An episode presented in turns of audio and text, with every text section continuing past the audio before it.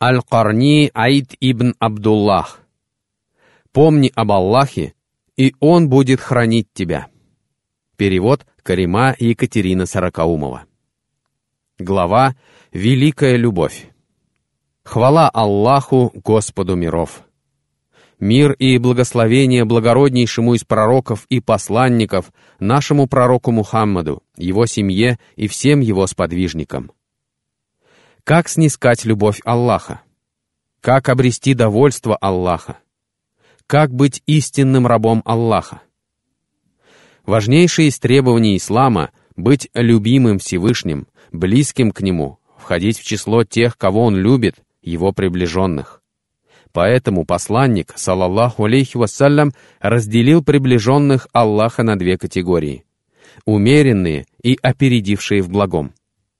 Как передает Абу Хурайра, посланник Аллаха, салаллаху алейхи вассалям, сообщил, что Всевышний Аллах сказал, «Я объявлю войну враждующему с моими приближенными. Самое любимое для меня из всего, что делает раб мой в стремлении приблизиться ко мне, то, что я вменил ему в обязанность. И будет раб мой стараться приблизиться ко мне, делая больше положенного, Нафавиль, пока я не полюблю его. Когда же я полюблю его, то стану его слухом, посредством которого он будет слышать, и его зрением, посредством которого он будет видеть, и его рукой, которую он будет брать, и его ногой, с помощью которой он будет ходить. Имеется в виду, что Всевышний Аллах будет помогать такому человеку в покорности ему и благих делах, направлять его к благому и помогать ему в осуществлении хороших намерений, одновременно удерживая разные части его тела от совершения запретного.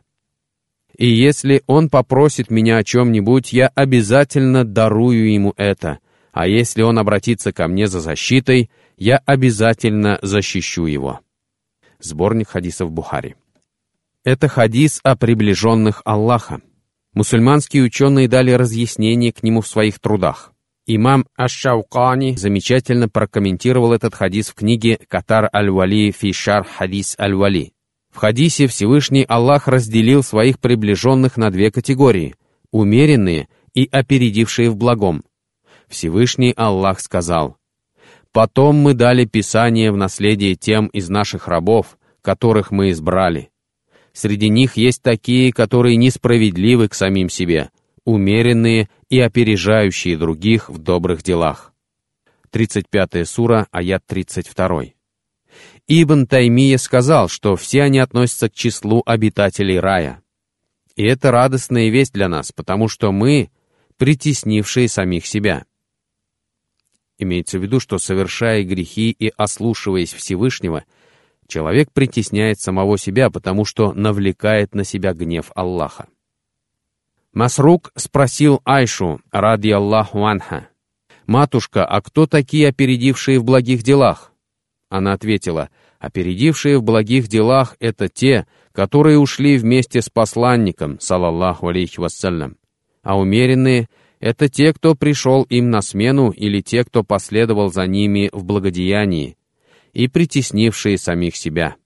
Я и ты, в этих словах проявилась скромность Айши, ради Аллаху Анха. Глава «Как снискать любовь Аллаха». Лучший и самый действенный способ приблизиться к Аллаху — это Коран, потому что это книга Аллаха, следовать которой велел посланник Аллаха, салаллаху алейхи вассалям. Мусульманская община никогда не преуспеет, если не будет читать Коран и размышлять над его аятами. Стоит мусульманам оставить его и заменить чем-нибудь, как они по воле Всевышнего впадают в разногласия.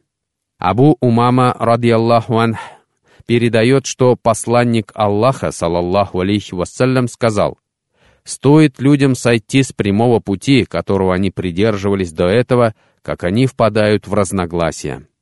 Отворачиваясь от Корана и Сунны, община приобретает взамен ничтожные ценности, принципы и учения. Их собрания становятся пустыми и бесполезными и не приносят им блага ни в этом мире, ни в мире вечном. Если наша община будет черпать свою культуру не из Корана, это признак неразумности и недальновидности. и не видать ей славы.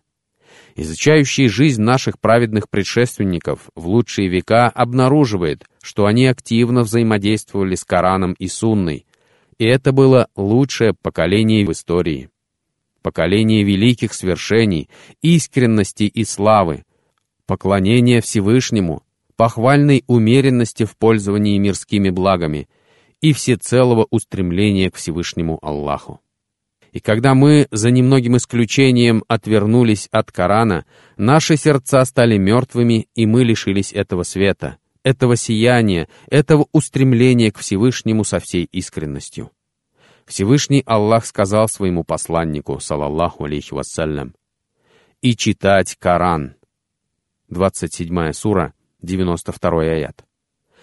Задачей посланника Аллаха, салаллаху алейхи вассалям, было читать Коран людям. Поэтому сначала он запретил им записывать хадисы, чтобы это занятие не отвлекало людей от изучения и заучивания Корана. Если и есть у мусульман повод для гордости, то это могут быть их заслуги перед исламом, раннее принятие его, искреннее служение ему и возвышение свидетельства «нет божества, кроме Аллаха». А тот, кто гордится своим происхождением, семьей, древностью рода или положением в обществе, влиянием или важной должностью, тот уподобляется в хвастовстве фараону и ему подобным. И так будет до самого судного дня. Саад ибн Хишам ибн Амир спросил Айшу, ради Аллаху анха, о нраве посланника Аллаха, салаллаху алейхи вассалям. И она ответила, его нравом был Коран. Это наилучшее после слов Всевышнего Аллаха описание посланника Аллаха, салаллаху алейхи вассалям. Он был подобен Корану, ходящему по земле. И читая Коран, ты как будто читаешь его жизнь. Всевышний Аллах сказал ему в Коране, «Воистину ты великого нрава». 68 сура, 4 аят. И Всевышний сказал ему, по милости Аллаха ты был мягок по отношению к ним. Если бы ты был грубым и жестокосердным, то они непременно покинули бы тебя. Третья сура, 159 аят. Всевышний Аллах также сказал ему, «Прояви снисходительность, вели творить добро и отвернись от невежд». Седьмая сура, 199 аят. И Всевышний сказал о своем посланнике – к вам пришел посланник из вашей среды. Тяжко для него то, что вы страдаете. Он старается для вас. Он добр и милосерден к верующим. 9 сура, 128 аят. Посланник Аллаха, саллаллаху алейхи вассалям, учил своих сподвижников жить с Кораном. Учил так, что, читая соответствующие хадисы, мусульманин чувствует, как его сердце тянется к Корану и преисполняется любовью к нему. Сподвижник Абу Умама, радиаллаху анху, передает, что посланник Аллаха, салаллаху алейхи вассалям, сказал, «Читайте Коран, ибо поистине в судный день он станет заступником для своих приверженцев». Усман бин Аффан, ради Аллаху анху, передает, что посланник Аллаха, салаллаху алейхи вассалям, сказал, «Лучший из вас тот, кто изучает Коран и обучает ему других». Клянусь Аллахом, это так. Лучший и самый достойный из нас — тот, кто живет с Кораном. Это критерии, неспосланные Всевышним. Не критерии слепых материалистов, которые почитают человека соответственно его влиятельности, занимаемому посту или количеству сыновей. Нет, но лучший из вас тот, кто изучает Коран и обучает ему других. Поэтому посланник Аллаха, салаллаху алейхи вассалям, отводил каждому человеку место в соответствии со степенью его близости к Корану и с тем, как он читал Коран. Анас ибн Малик, ради Аллаху Анху, передает, что однажды посланник Аллаха, салаллаху алейхи вассалям, собрался послать отряд для сражения на пути Аллаха. Он спросил воинов, «Кто из вас знает Коран наизусть?» Они промолчали. Тогда он спросил, «Кто-нибудь из вас знает что-нибудь из Корана?» Один человек ответил, «Я, о посланник Аллаха». Он спросил, «Что же ты знаешь?» Тот человек ответил, «Я знаю суру корова». Посланник Аллаха, салаллаху алейхи вассалям, сказал, «Иди, ты их предводитель». Это критерии ислама, критерии свидетельствующих, что нет божества, кроме Аллаха, и всецело устремленных к Аллаху. Ты знаешь наизусть суру корова. Она хранится в твоей памяти.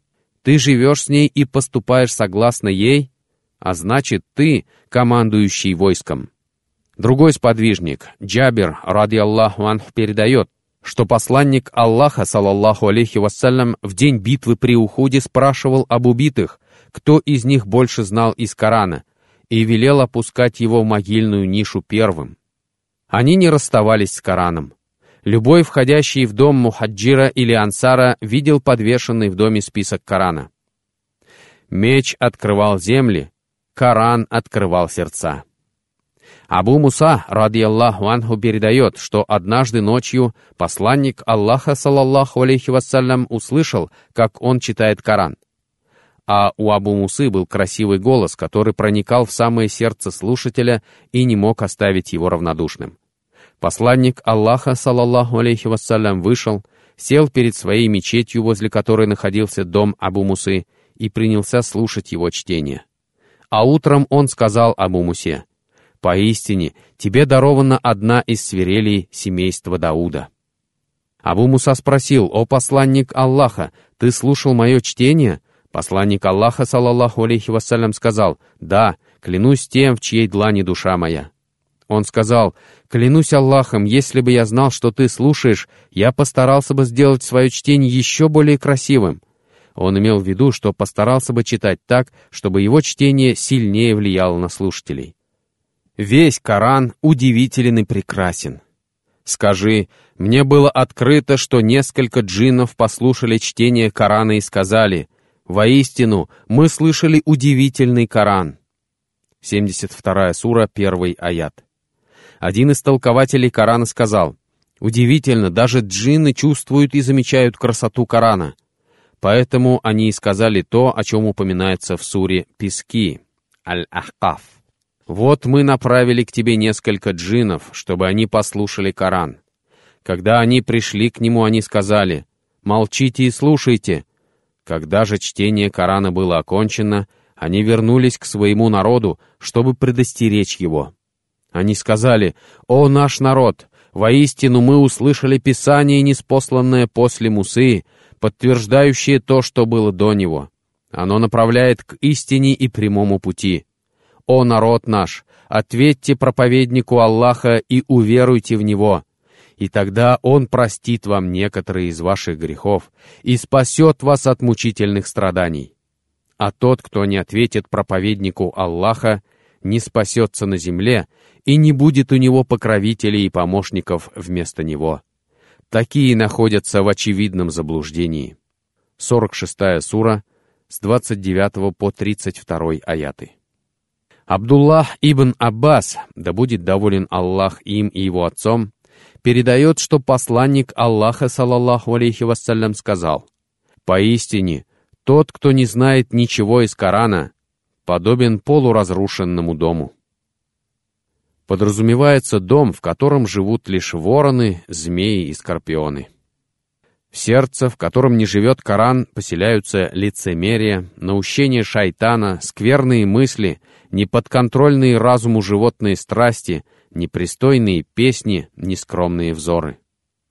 Посланник Аллаха, салаллаху алейхи вассалям, радовал своих сподвижников, сообщая им о почетном месте, которое они занимают, и об их близости к Корану. Господином чтецов, жителей Медины, был Убай ибн Каб, ради Аллаху ан. Посланник Аллаха, салаллаху алейхи вассалям, сказал ему, «Поистине, Аллах повелел мне прочитать тебе суру «Ясное знамение». Аллах из-за семи небес назвал Убайя по имени, при том, что он был всего лишь одним из подвижников.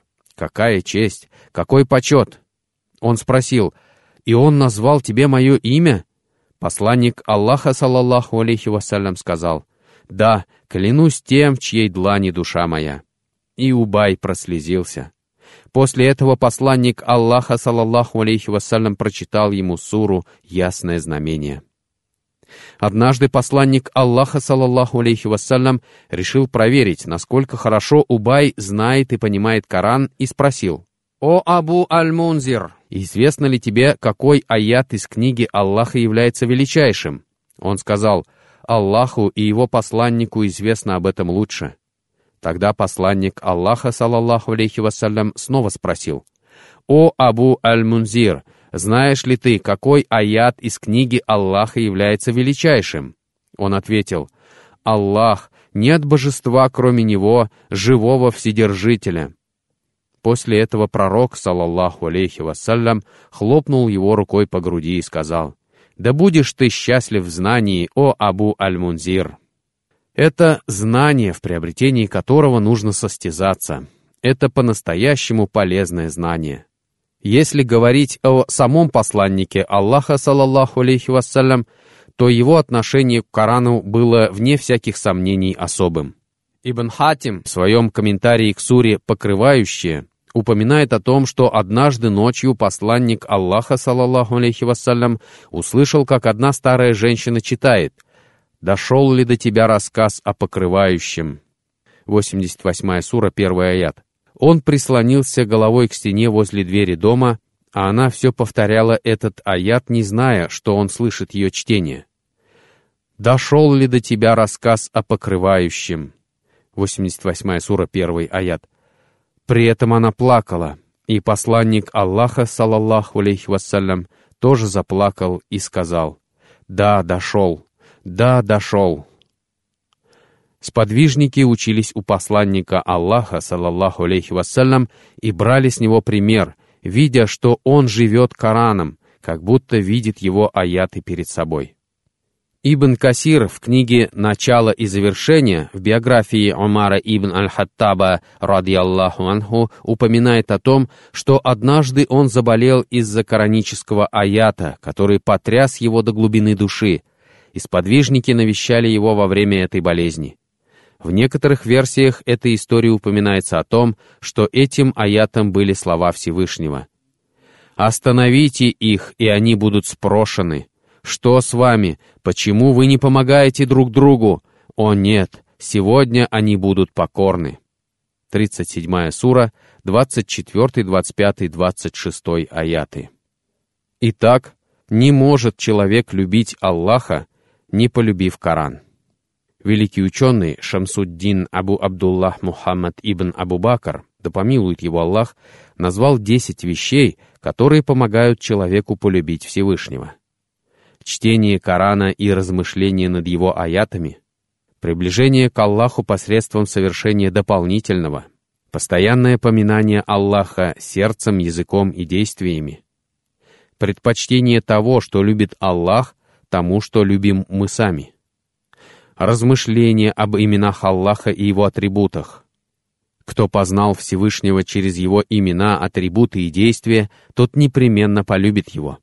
Размышления о милостях Всевышнего Аллаха и благах, которые Он дарует своим рабам, смирение сердца перед Аллахом, уединение во время нисхождения Аллаха к нижнему небу, то есть в последнюю треть ночи, обращение к Нему с мольбами, чтение Его слов и спрашивание у Него прощения. Общение с праведными людьми, искренне любящими Аллаха и подражание им — отдаление от всего, что отдаляет сердца человека от Всевышнего Аллаха. Поэтому Ибн Мас'уд, ради Аллаху Анху, говорил, «Не спрашивайте себя, любите ли вы Аллаха, но спрашивайте себя, любите ли вы Коран, ибо поистине, любя Коран, вы любите Аллаха, и чем больше ваша любовь к Корану, тем больше ваша любовь к Аллаху. Сподвижник Усайд ибн Худайр, ради Аллаху анху, передает, что однажды он стоял, читая суру корова, как вдруг его привязанный конь начал рваться и беспокоиться. Усайду пришлось прервать молитву, потому что конь едва не наступил на маленького сына Усайда. Посмотрев вверх, Усайд увидел над своей головой тень. Он рассказал об этом посланнику Аллаха, саллаллаху алейхи вассалям, и тот спросил, «Так ты видел ее?» Он ответил «да». Посланник Аллаха, саллаллаху алейхи вассалям, сказал, «Клянусь тем, чьей длани душа моя, это ангелы спустились, чтобы послушать твое чтение, и если бы ты продолжил читать, пока не рассвело, люди увидели бы их, и они не укрылись бы от них». Есть несколько версий этого хадиса. Мы же проводим наши ночи без Корана, в бесполезном бодрствовании, в пустых разговорах и спорах, достойных порицания, которые не приближают нас к Аллаху и не приносят нам пользы ни в этом мире, ни в мире вечном. Так мы лишаемся близости к Аллаху и все больше отдаляемся от положения лучших из людей после пророков.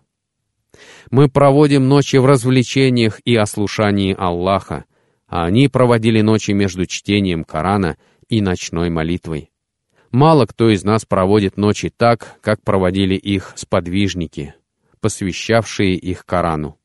Ибн Аббас рассказывает, «Однажды я ночевал у моей тетки Маймуны. Посланник Аллаха, саллаллаху алейхи вассалям, пришел после вечерней молитвы Иша, а я в это время уже лежал поперек постели, положив голову на край подушки. Посланник Аллаха, саллаллаху алейхи вассалям, спросил, «Мальчик уснул?» На самом деле Ибн Аббас только притворялся спящим. Маймуна ответила, «Уснул». Посланник Аллаха, саллаллаху алейхи вассалям, подошел к постели, помянул имя Аллаха, обратился к нему с мольбой, лег и уснул. А я услышал его громкое дыхание. Потом он проснулся и принялся протирать глаза после сна со словами «Воистину, в сотворении небес и земли, а также в смене ночи и дня заключены знамения для обладающих разумом, которые поминают Аллаха стоя, сидя и на боку, и размышляют о сотворении небес и земли. Господь наш, Ты не сотворил это понапрасну, причисты, защити же нас от мучений в огне». Третья сура — 190 и 191 аяты, и он прочитал 10 аятов. После этого посланник Аллаха, саллаллаху алейхи вассалям, вышел из дома, а Ибн Аббас приготовил для него воду и посуду для омовения и поставил все это у двери. Вернувшись, посланник Аллаха, саллаллаху алейхи вассалям, увидел приготовленную для него воду и спросил себя, «Кто же приготовил для меня эту воду?» а Ибн Аббас запоминал слова, произнесенные этой ночью. Затем посланник Аллаха, салаллаху алейхи вассалям, сказал, «О Аллах, даруй ему понимание религии и научи его толкованию». Это был первый шаг Ибн Аббаса в изучении религиозных наук. После этого посланник Аллаха, салаллаху алейхи вассалям, повернулся в сторону Киблы и сказал, «О Аллах, Тебе хвала, ты распорядитель небес и земли и тех, кто обитает там, и тебе хвала. Ты — свет небес и земли и тех, кто обитает там, и тебе хвала. Ты — властелин небес, земли и тех, кто там обитает, и тебе хвала. Ты — истина, и обещание твое истина, и слово твое истина, и рай истина, и огонь истина, и пророки истина, и Мухаммад истина. О Аллах, Тебе я покоряюсь, в Тебя верую, на Тебя уповаю, Тебе приношу покаяние. Благодаря Тебе веду споры и к Тебе на суд обращаюсь. Так прости же мне мои прошлые и будущие грехи, прости совершенное мной тайно и сделанное открыто». Потом он встал и приступил к молитве. И Ибн Аббас совершал молитву вместе с посланником Аллаха, салаллаху алейхи вассалям, в эту длинную ночь. Посланник Аллаха, салаллаху алейхи вассалям, выстаивал ночи, читая Коран, так что молившиеся с ним еле удерживали себя от того, чтобы сесть. Ибн Мас'уд, ради Аллаху анху, рассказывает, в одну из ночей, когда посланник Аллаха, салаллаху алейхи вассалям, совершал молитву, я присоединился к нему, и он читал так долго, что мне даже захотелось совершить нечто скверное. Его спросили, что именно. Он ответил, мне захотелось сесть и оставить его стоять в одиночестве. Хузайфа ибн Аль-Яман, ради Аллаху анху, передает. «Однажды ночью я совершал молитву с посланником Аллаха, салаллаху алейхи вассалям, и он начал читать суру Корова. Я решил, что он прочитает сто аятов, а потом совершит поясной поклон. Однако он продолжил и начал читать суру «Женщины», согласно порядку сур в списке Ибн Масхуда. И прочитал ее полностью, и я подумал, что он совершит поясной поклон, когда дочитает ее. Однако он начал читать суру семейства Имрана и прочитал ее полностью, и когда ему попадался аят восхваления, он восхвалял Аллаха, когда ему попадался аят о милости Аллаха, он просил у него милости, а когда ему попадался аят о наказании, он и спрашивал у Аллаха защиты от него. Итак, первый способ приближения к Аллаху — это чтение Корана, жизнь под сенью Корана, размышление над прочитанными аятами, повторение Корана, исследование в делах тому, к чему призывает Коран. Второй способ приблизиться к Аллаху и снискать Его любовь — равнодушие к мирским благам и умеренность в пользовании ими. Сахаль ибн Сад, ради Аллаху анху, передает, что один человек пришел к посланнику Аллаха, салаллаху алейхи вассалям, и сказал, «О посланник Аллаха, укажи мне на дело, которое поможет мне обрести любовь Аллаха и любовь людей». Посланник Аллаха, салаллаху алейхи вассалям, сказал, Отрекись от мирских благ, и полюбит тебя Аллах. И отрекись от того, что принадлежит людям, и полюбят тебя люди. Можно ли представить себе более благородный способ приближения к Аллаху, чем изгнание любви к мирским благам из своего сердца? А когда место любви к мирским благам в сердце верующего занимает любовь к Аллаху, Аллах начинает любить его. Любовь Аллаха можно снискать только будучи Его рабом, что предполагает смирение, подчинение и покорность Ему. Поэтому Всевышний Аллах сказал своему посланнику, подчеркивая почет, оказанный ему посредством ночного путешествия. «Причист тот, кто перенес ночью своего раба, чтобы показать ему некоторые из наших знамений из заповедной мечети в мечети Аль-Акса». 17 сура, 1 аят. И он сказал о предостережении. Когда раб Аллаха встал, обращаясь с мольбой к нему, они столпились вокруг него. 72 сура, 19 аят. И Всевышний сказал о неспослании аятов. «Благословен тот, кто не спаслал своему рабу развлечения, чтобы он стал предостерегающим увещевателем для миров». 25 сура, 1 аят. Наши праведные предшественники отличались от нас тем, что они не были зависимы от мирских благ, и мир этот был в их руках, а не в их сердцах. Поэтому Всевышний Аллах любил их. И посланник Аллаха, салаллаху алейхи вассалям, предостерегал и их, и нас от любви к этому миру и поклонению ему. Потому что среди людей есть такие, которые поклоняются деньгам, дорогим вещам, высоким постам. Посланник Аллаха, салаллаху алейхи вассалям, сказал, «Несчастен раб Динара и Дирхема, Катыфы и Хамисы, который остается довольным, если ему даруется это, а если нет, то и довольным он не бывает. Да будет он несчастным, и да вернется к нему болезнь, и если уколет его колючка, да не извлечет он ее». Катыфа — дорогая ворсистая ткань наподобие бархата. Хамиса — название одежды. Это мольба о создании помех движениям этого человека и ограничении их, потому что вся его деятельность направлена исключительно на снискание мирских благ, что отвлекает его от совершения обязательного и дополнительного поклонения. А почему? Потому что он поклоняется собственным страстям и капризам. Видел ли ты того, кто обожествил свою прихоть? Аллах ввел его в заблуждение на основании знания. 45 сура, 23 аят.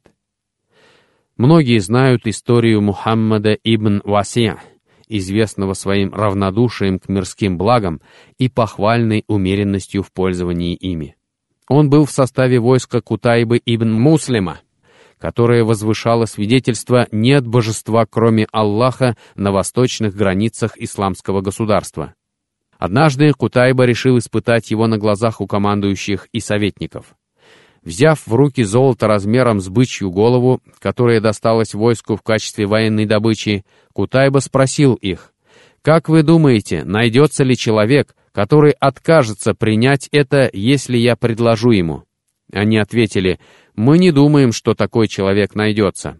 Кутайба сказал, «Я покажу вам человека из общины Мухаммада, салаллаху алейхи вассалям, для которого золото не отличается от земли. Позовите ко мне Мухаммада ибн Васия».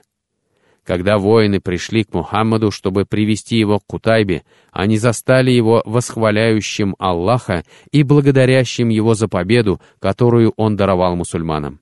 Когда он пришел, Кутайба дал ему золото, и он взял его. Кутайба растерялся, ибо был уверен, что Мухаммад откажется принять это золото. Он изменился в лице, и все командующие и советники заметили это. Мухаммад ибн Васи ушел, а Кутайба велел кому-то из своих воинов проследить за ним, чтобы узнать, куда он пойдет с этим золотом. При этом он сказал, «Господи, не дай мне разочароваться в нем». Пока Мухаммад нес золото, к войску подошел нищий, который стал просить подаяние у воинов. Увидев его, Мухаммад ибн Васия отдал нищему все это золото. Когда Кутайбе рассказали об этом, он сказал окружавшим его соратникам, Разве я не говорил вам, что в общине Мухаммада, салаллаху алейхи вассалям, есть человек, для которого золото подобно земле?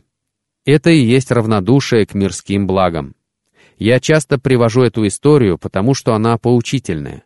Повторение в проповедях, наставлениях, уроках и воспитании очень полезно и способствует возвращению людей к религии Аллаха. Потому что среди людей есть настоящие рабы мира этого — и это рабство мешает им посещать собрания, на которых передаются религиозные знания и ведется призыв к религии Аллаха, и они не находят времени для поминания Аллаха и чтения Корана, потому что мир этот удерживает их. Абдуллах ибн Умар, да будет доволен Аллах им и его отцом, передает. Однажды посланник Аллаха, саллаллаху алейхи вассалям, взял меня за плечо и сказал, будь в этом мире словно чужестранец или путник. Ибн Умар был одним из самых равнодушных к мирским благам сподвижников. Он даже отказался становиться халифом, несмотря на то, что был достоин этого высокого и ответственного поста. И все люди были согласны с его назначением. Он последовал совету посланника Аллаха, салаллаху алейхи вассалям, и жил в этом мире словно чужестранец или путник, который вскоре оставит этот мир и его украшения. Освободиться от мирской зависимости значит брать от мира этого лишь то, что приносит тебе пользу, и не занимать себя им и мыслями о нем. Мир этот должен быть твоим помощником в покорности Аллаху и только. Некоторые люди понимают умеренность в пользовании мирскими благами как отречение от мира. Это неправильно а некоторые считают, что подразумевается только отказ, по возможности от запретного. Такое определение приписывают имаму Ахмаду. Однако, если исходить из такого понимания, то почти всех верующих можно назвать равнодушными к мирским благам и достигшими независимости от мира этого. Ибн Таймия сказал о равнодушии к мирским благам. Это оставление того, что не приносит тебе пользы в мире вечном. Если же говорить о том, что приносит тебе такую пользу, то отказ от этого не является похвальной умеренностью в отношении к мирским благам. Третий способ, помогающий снискать любовь Всевышнего Аллаха – выстаивание ночной молитвы. Если говорить о дне сегодняшнем, то лишь немногие из нас посвящают ночи поклонению Всевышнему. А Всевышний Аллах сказал о своих рабах. «Они спали лишь малую часть ночи, а перед рассветом они молили о прощении. 51 сура, 17 и 18 аяты. Они отрывают свои бока от постелей, взывая к своему Господу со страхом и надеждой, и расходуют из того, чем мы их наделили. 32 сура, 16 аят. Всевышний Аллах сказал о верующих из числа людей Писания. Не все они одинаковы, Среди людей Писания есть праведные люди, которые читают аяты Аллаха по ночам, падая ниц. Третья сура, 113 аят. Аллах похвалил их за то, что они читают Коран по ночам. Посланник Аллаха, саллаллаху алейхи вассалям, побуждал верующих посвящать ночи поклонению. Верующему записывается выстаивание ночи, даже если он совершил только два ракаата молитвы за 15-30 минут до наступления времени утренней молитвы, чтобы стать одним из поминающих Аллаха в это время. Абу Хурайра, ради Аллаху Анху, передает, что посланник Аллаха, салаллаху алейхи вассалям, сказал, Наш Всевышний Господь не сходит каждую ночь в последнюю ее треть к нижнему небу и говорит, «Кто станет просить меня о чем-либо, чтобы я даровал ему это? Кто станет просить у меня прощения, чтобы я простил ему? Кто станет взывать ко мне, чтобы я ответил ему?» Всевышний Аллах не сходит так, как это приличествует Ему, и мы не пытаемся представить себе это нисхождение или описать его, и не сравниваем его ни с чем и не отрицаем его. Как-то обращаясь к Абдуллаху ибн Амру, посланник Аллаха, саллаллаху алейхи вассалям, сказал, «О Абдуллах, не уподобляйся такому-то, который сначала молился по ночам, а потом перестал». Также известна история Абдуллаха ибн Умара, во времена посланника Аллаха, саллаллаху алейхи вассалям, люди видели сны, а после утренней молитвы посланник Аллаха, саллаллаху алейхи вассалям, поворачивался к нам и спрашивал, «Кто-нибудь из вас видел сон?»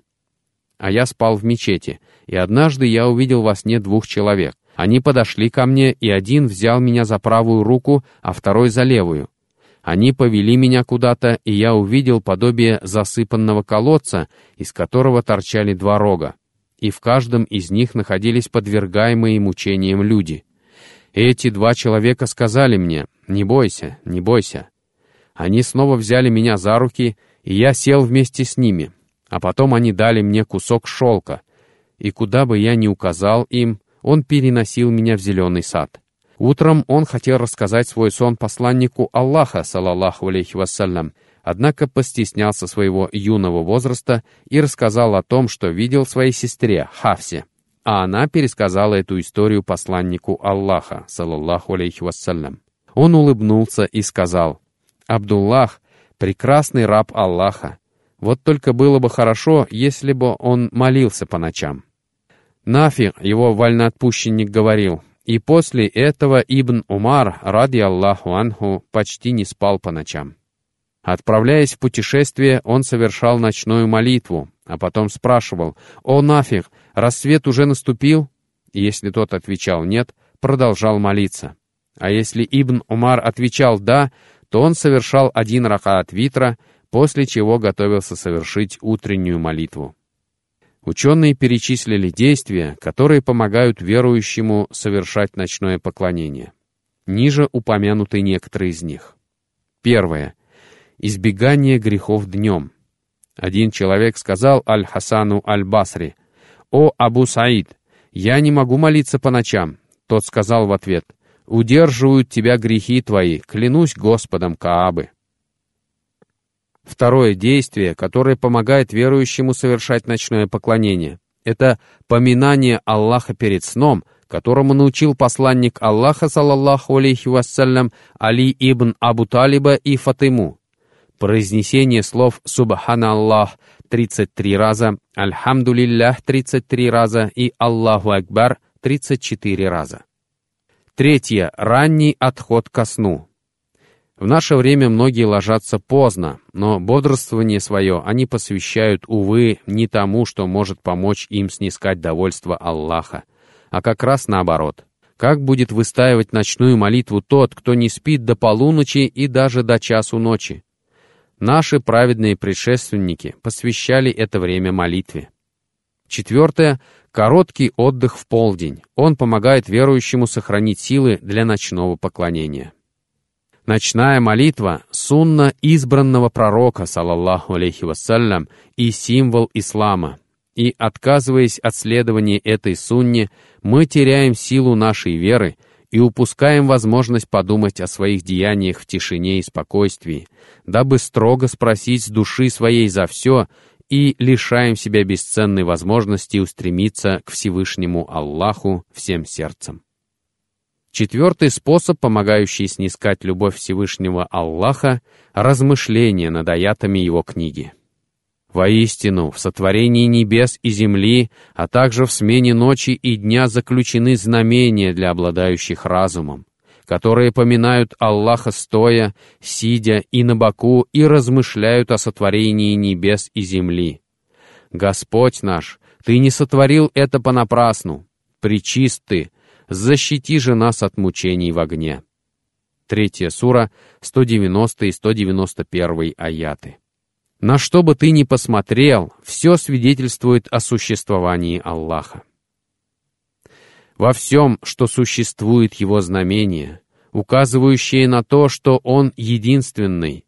Удивительно, как же ослушиваются Бога, как же отрицают Его существование.